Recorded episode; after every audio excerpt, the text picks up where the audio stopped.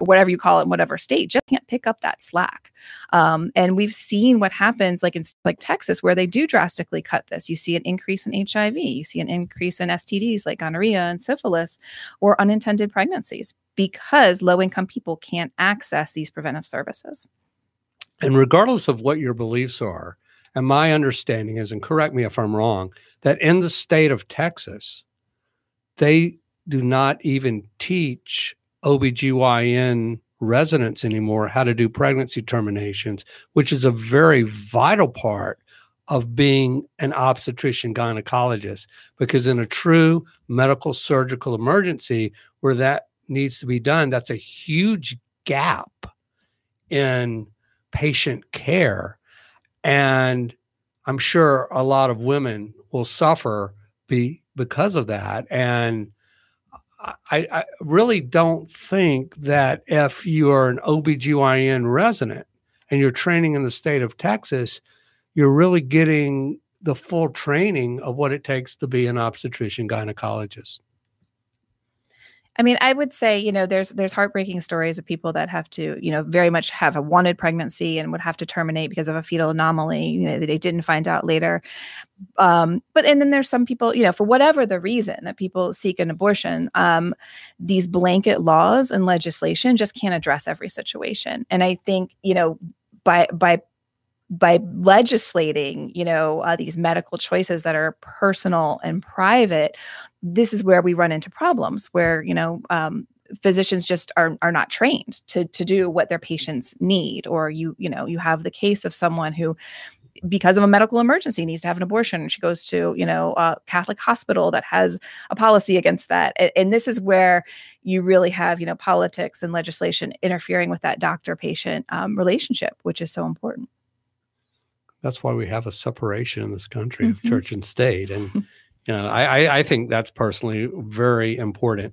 So, money wise, just in your jurisdiction, so to speak, in North, East, and South Florida, how much money does it take to run the 11 centers which serve 50 plus thousand patients? I mean, we have a big budget, but um, because it's you know healthcare personnel and staff, they're not. Um, we want to pay people a, a fair wage and uh, make sure that our, our care is accessible. Um, but I don't have the exact figures on that. Um, I guess the only other thing I could say is there are 22 health centers that we we partner with our sister affiliate, um, and yeah, we just, you know, we try and be competitive with our salaries and, and make sure our, our services are um, affordable. So, other than that Title 10 funding, are there other public funding sources that go to Planned Parenthood? Um, so, Hmm. They, you know, they passed, they tried to pass a law in the state of Florida, I think in 2016, saying no um, federal state dollars could go to Planned Parenthood. So essentially defunding Planned Parenthood. But that was, um, we fought that in court and, and, and, overturned that. So we do get some small grants, but really, um, you know the the funding that we do get so medicaid reimbursements and your physicians you understand it's not a blanket block grant. It's it's just like another type of insurance company right? Um, for people that can't afford healthcare. Same with medicare. So we will get we will um, you know submit reimbursements. We work we still actually have one very important program that we recently got back um, it's called the breast cancer and cervical initiative through the florida department of health um, and it provides at-risk women with a family history and a low income breast clinical breast exams and screening services uh, with or without a family history of breast cancer, as well as cervical cancer screenings. We're going to need to take a brief commercial break. I want to hear more about this. We'll be back in just a minute.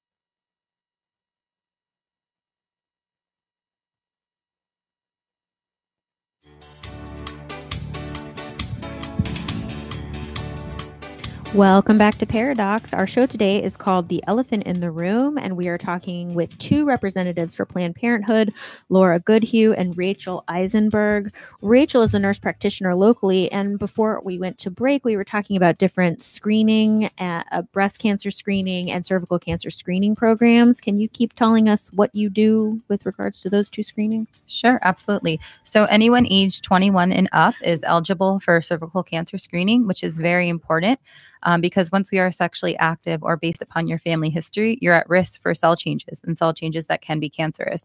So, depending on the age and the most current guidelines by um, the American Gynecological Association, we do co testing, including screening for the human papillomavirus, which is also a hot topic these days. So, we're talking about pap smears. Pap smears, With yep. co testing, meaning we're testing for HPV virus. Yep, as well as cell shifts that can be cancerous. Um, in addition to that, I perform clinical breast exams on females 21 and up and males who would like one as well. Um, and we check for abnormal lumps or um, lesions in their breasts, skin changes, um, and abnormalities that could be cancerous. So I just want to take a minute because, uh, you know, in residency, obviously, Ira and I, both as family practitioners, do full spectrum care, you know, take care from pregnancy, infancy, all the way to death. And so I did quite a bit of STD counseling and immunization counseling. And I always thought it was interesting that Gardasil vaccine, when it came out, so this is the vaccine that um, prevents certain strains of HPV, which is the cause of most cervical cancer. And when the Gard- Gardasil vaccine came out, it was huge controversy, right? Absolutely. Because the we were giving it to kids before they were sexually active. Right. But and and here's the thing, audience, about Gardasil. It does not increase sexual promiscuity. Right. But that's the whole thing, right? But that's the whole thing. Parents would come Parents in would come in and say, I don't want my 12 year old having this vaccine. Because I don't want to think about my 12 year old ever having 99, sex. 99 There's a huge plus barrier. percent of folks that develop cervical cancer, it's due to four strains of the HPV virus. And Gardasil vaccine will prevent that virus. So we could literally cure cervical cancer in one generation if we got enough people vaccinated. And and I always say this to parents, right? Because this is a very awkward. I mean, when you're the family practitioner, the parent is my patient, the child is my patient, and so you're walking this uh, fine line as a practitioner, wanting to be supportive of the parent, let them understand that you're on their side. You completely understand why they have reservations about this issue in general, especially because we're in the room with the child that is in question, and at this point, they're making eyeballs saying, "I know exactly what y'all are talking about," right? But I always say to them. Do you know someone with cervical cancer? They got it from sex. Do you hear me? Your mother, your grandmother, your aunt, your best friend, all of these people that we, you know, are upset that they were affected by cervical cancer, they got it from sex. Do you feel like that's a stigma right now? I, I do. I agree completely. One of the biggest barriers to vaccination is the stigmatism that it will increase sexual activity before they are sex. It will promote sexual activity. Um, however, I think that a huge part behind that is education and the lack of confidence and knowledge um, from providers being able to speak on that with that fine line Mhm. if they are under the age of 18. Um, most people also are concerned about cost, and there's a lot of programs out there for vaccination. The state of Florida, if for pediatrics, there's a free vaccine program. Um, Merck itself has an assistance program, and most insurances, uh, due to the new guideline changes through the age of 45, are now covering it um, for individuals through the age of 45, both male and female. So let's go through those guidelines a little bit because this is such an important topic. And if we can cure cervical cancer in our lifetimes, we've done a great service to everyone. The guidelines used to be 12 to 24 for women and 16 through like 21 for men. It was it was weird. But the, the current guidelines, as we've gotten more and more research and more and more data available about the effectiveness of the vaccine, I like to use the words the efficacy of the vaccine. Uh, what are, what are the current guidelines that we use now? Um, I believe it's age starting at age nine uh, in females and 11 in males through 45 years old, and both males and females. Um, if you're under 18, it's still a two dose or three dose vaccination. If you're 18 and above, it's a three dose vaccination that you come in for.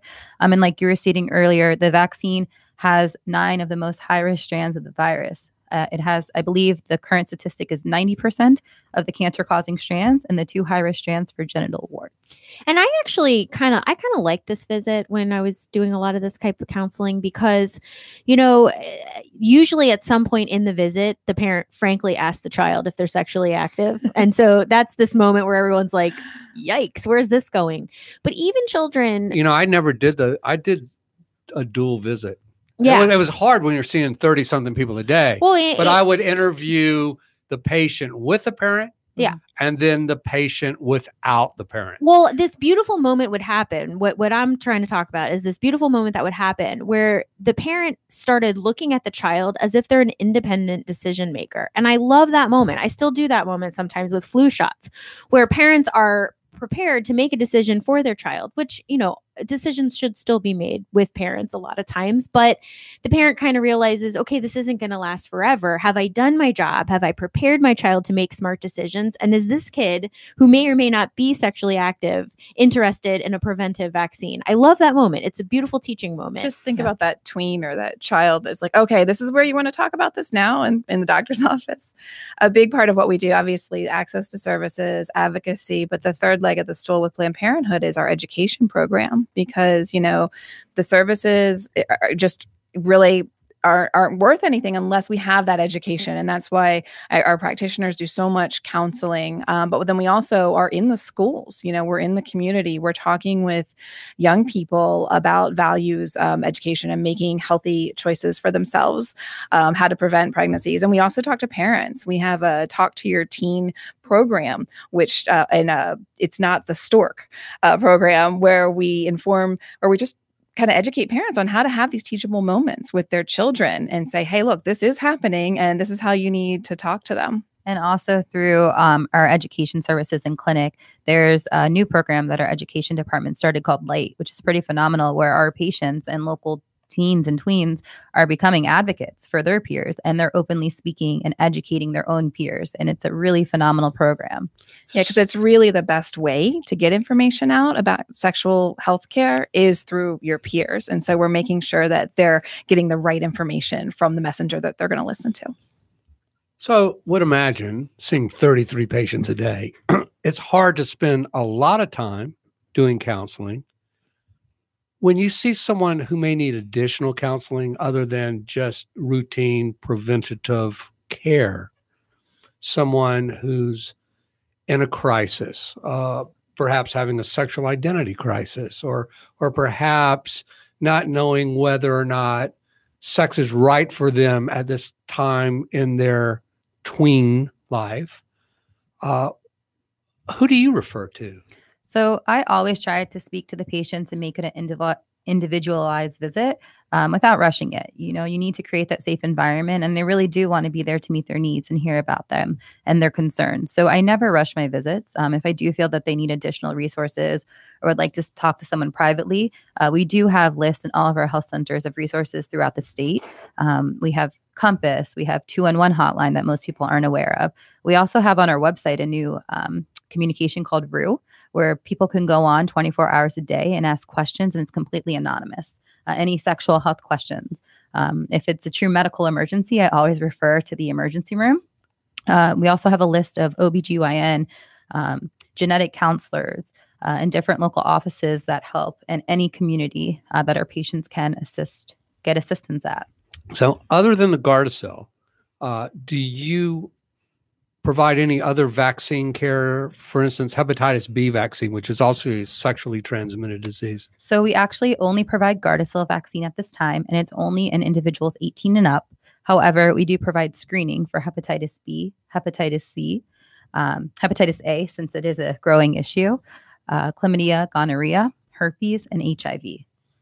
Now, I know you do a lot of counseling, and I would imagine some of that uh, are to our uh, LBGQ uh, Q community, and HIV prevention is a very important part in the in the male population. Uh, and there's a medication called Truvada, which goes under the name PrEP, P R E P. It's a, a prophylaxis for uh, HIV uh, that if someone is sexually active and has more than one male sexual partner, uh, it's recommended that they be on uh, PrEP. It's uh, well, tell us what PrEP is and and and how you counsel someone. Sure. So. PrEP is pre-exposure prophylaxis, and we do offer it at our, all of our locations. Um, PrEP is not only for uh, the LGBTQ community, but also it's very prevalent in African American women's as well. Uh, so we counsel all of our patients on all preventative measures, um, including PrEP and nPEP, which is post-exposure prophylaxis. So it's a medication regimen or combination of pills that someone can take if they feel that they were exposed to the HIV um, within 72 hours.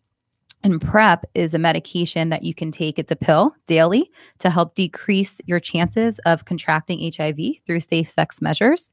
Um, there are actually two pills, Truvada, and they just came out with another one called Docentix, which is actually um, has pretty much the same efficiency rate. I think it's 2% higher of effectiveness, and it's a smaller pill.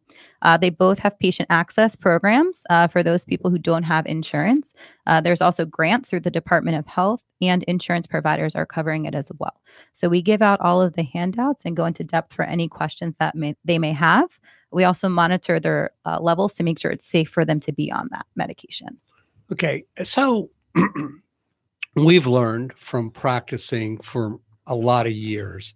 You That- you more than me, just so you know. I'll rub it in, please. That So many years. 50 to 60% of patients will fill their prescriptions. Oh. 40% just don't Really? bother to fill prescriptions. It's that high.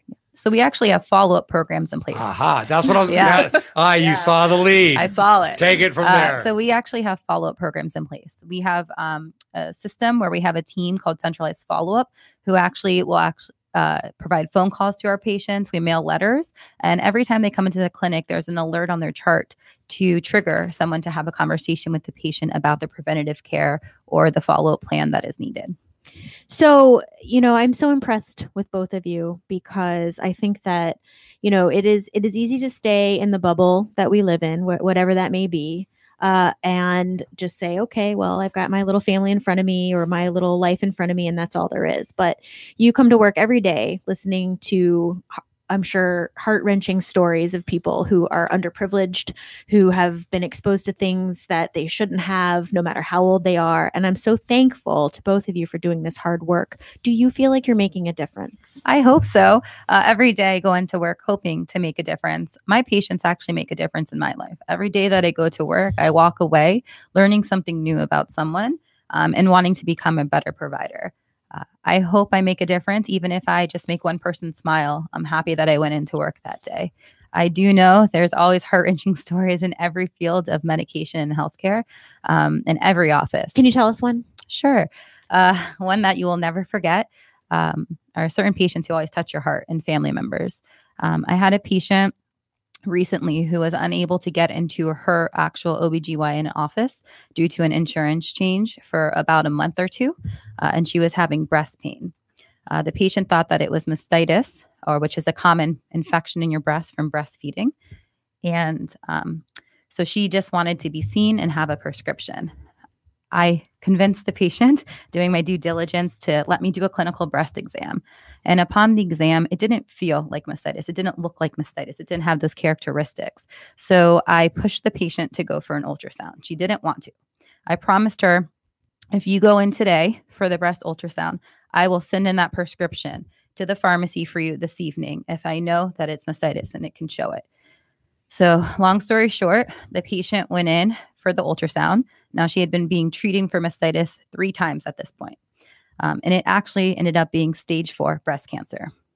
So, because of me having a very in depth conversation and taking that time with the patient um, and making her go for the ultrasound, we were able to prolong her time with her family members. Um, and she was able to fight it for two years. Um, unfortunately, it didn't have the happy ending and she did pass away. But because of the services that we provide, I was able to be there for her and her family in her time of need and allow her to be able to have more moments with her family and her friends. That's a great story. And, and I like to think the fact that you guys have been around nationally doing these services for a hundred years. It's like a fine wine. It just gets better with time. And uh, stories like that are just amazing stories. Do you ever get frustrated? Do you ever say, you know, why do I do this every day? What keeps you going, Rachel? I mean, who doesn't get frustrated? um, what keeps me going? I think I love to give back. I was always raised that no matter what you have, you should always be thankful and help provide something to other individuals. Uh, I love mission trips. I love helping out my community members. And I hope that in my time of need, if I ever step into that, that someone will be there for me. There's always been people who've been kind to me when I've needed the help or I've needed medical attention. And that's my goal. That's why I go into it. Whether how frustrated I get, I always want to be there for someone else when they need it the most. So let's talk a little bit about business, okay? Okay. Okay. You're there how many days a week? I work uh, four days a week uh, and five days every other week. Okay. And when you're not there, there's another nurse practitioner there? Yes. Okay. So the clinic then is open five days a week, six days a week? Uh, five days a week at I, most of our locations. And what happens if you are the sole provider? What happens after hours if someone needs a needs to follow up on a service that you've provided? Um, we actually have an emergency on call pager, which I also partake in. Uh, it's myself and three other providers. So we are available 24 7 to answer and field those questions in emergency, um, as well as a call center that's available 24 7. So, Laura, you've been doing this for So I've been with Planned Parenthood for six years. Before that, I was doing consumer health advocacy work in the state of Florida, but really advocating for Medicaid patients, um, kids on Kid Care, our CHIP program. Um, in fact, that's kind of how I got to know Planned Parenthood. I was around the time of the the Affordable Care Act was about to come fully online in, in 2013. And my job was to work with healthcare providers to educate them about the new law. We were talking about preventive services are now, you know, available with no copay and all of those private insurance issues. Um, and I was finding it very difficult because it was controversial, Affordable Care Act, you know, um, to work with providers that would speak out and say, yeah, this is going to help my patients that have cancer because they have a pre existing condition and now they can get insurance, except for one provider, and that was Planned Parenthood, who said, yes, Affordable Care Act, this is going to help our patients. No copay birth control. While they might, that might actually hurt us um, in the long run, it's what women need. Um, and then the opportunity came to work with Planned Parenthood, and I said, you know, it, it's a no brainer. And I actually came over the day the Affordable Care Act, I think, went into place, and I was I guess I don't know. I was on a list for being a navigator, somebody that helps people choose a plan in the marketplace, and I'm getting calls like the same day that I'm starting with Planned Parenthood. Um, but you know, have have really never never looked back. I I really enjoy being a part of a um, an organization that people know and that people love. Um, in fact, one in five uh, women have been to a Planned Parenthood in their lifetime. Um, and so, uh, you know, people come to us for a reason. And I'm, I'm just really proud to be a part of this organization. Are you worried? Um, I mean, you know, like I said, the attacks are going to keep coming, and I and I see them in my role, especially you know working in the in the legislature in Tallahassee. I do see you know an increase um, in uh, in the bans, abortion bans, and, and access to care all across the South. Uh, we have a three week waiting period in our Tallahassee and Jacksonville health centers for abortion care because it's becoming harder um, for people to access that that care, and that is concerning. Um, but at the same time, I know that um, you know that that in the in the end, seventy seven percent of Americans believe that access to abortion care and reproductive health care shouldn't come with strings, and so I'm just going to put my faith in that. What do you see, Laura, as the most crucial issue facing Planned Parenthood within the next six months? I mean, I think I think there's a lot to be said about stigma. We talked about stigma with um, HPV, right? Yeah. But also, I mean, stigma with abortion.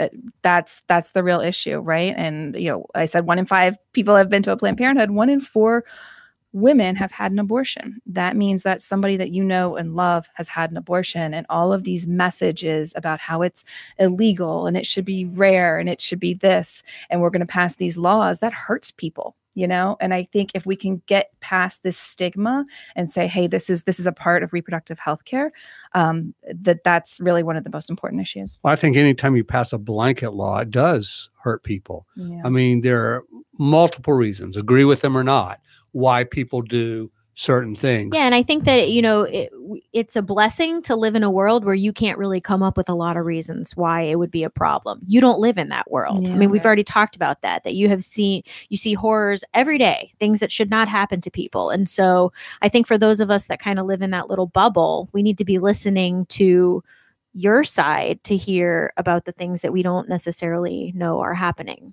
I think it's also just a, it's obviously a changing, you know, healthcare system, and we want to always be there for people that may not be able to afford other types of care or be able to get into the doctor's office at nine to five.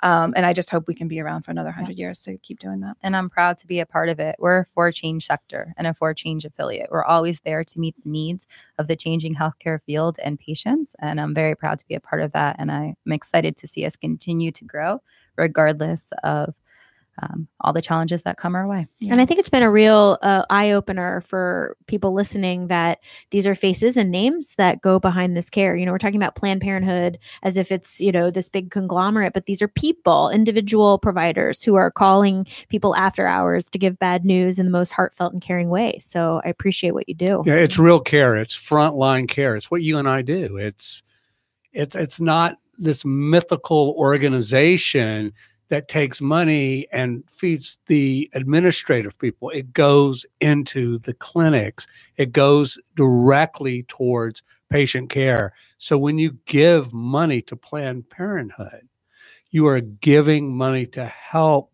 women and men receive health care that they may not otherwise receive. And you could be actually saving their lives. You know, you, you give to the March of Dimes, or and I'm not gonna uh, berate any charity here, folks. I'm I'm just not gonna go there. But just just pick one. You give to you don't really know where the money's going. You give to Planned Parenthood, you know where it's going. Hey, let's talk a little bit about uh, uh, birth control because there's so many different forms of birth control out there. Uh, abstinence, which is really not birth control, uh, because you have to be really abstinent. Very few people are abstinent. Uh, the birth control pill, condoms and foam, uh, diaphragms, IUDs, implants. You do them all?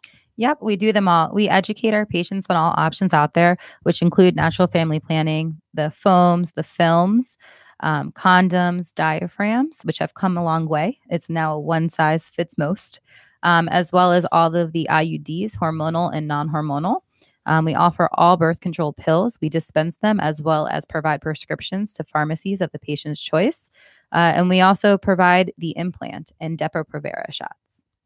So uh, we choose a method based off of a conversation with the patient and what they're looking to get out of the birth control method, um, whether it's to help prevent certain types of cancers, whether it's uh, to help painful, long, heavy periods, to control acne, or to help provide uh, protection during sexual activity with use of condoms. I definitely promote that as well. Um, but we choose the option that's best for the patient that fits their needs. So I don't just say, oh, you're going to take a pill every day. I really talk to them and interview them and find out about their history and what would be best for them. I, IUDs. What type of IUDs are you using in your clinic? So we offer all available IUDs. We offer the Skyla, the Liletta, the Mirena, the Kyleena, and the Paragard. Um, most of those are progestin only methods. The Paragard is a non hormonal method. Uh, they range anywhere from four years of effectiveness to 12 years. So they're all long acting reversible contraceptives, which are very popular. Uh, there used to be guidelines or opinions that someone should not have one uh, if they've never had a child. That no longer exist. Uh, so anyone um, is eligible for those based off of their medical history and needs. Did I hear you mention before that you provide care for transgendered patients? We do. Those are new services that we just started. Uh, so we are providing hormone replacement therapy for transgender patients 18 and up. And that's not I mean that's that was hard to find when I was in training. It was hard to find people that were seeking the education and willing to take the risk to do that. So, I mean, do you find that that's the case here that you're probably one of the only people in Treasure Coast doing that? Yes, it is a, a challenge, which is why we started those services. It's a growing need of our community. Uh, so that is a new service that we provide. They are constantly um, providing trainings and education, as well as local resources and primary care physicians, our endocrinologists that also provide transgender cares that we can work closely with. My only advice you need to clone yourself. There are not enough of you out there. You you guys were amazing guests on the show. I I hope our audience learned a lot this morning about what Planned Parenthood does, the services that they provide, and the need to keep them in our community forever. You've done a Thank beautiful so job much. representing your organization. Thank you so much. Thank you for having us. Thanks. Great show, guys. So is that kind of how you wanted it to go? Yeah, yeah, Good, good, good. Okay. Oh, you did good. It was great.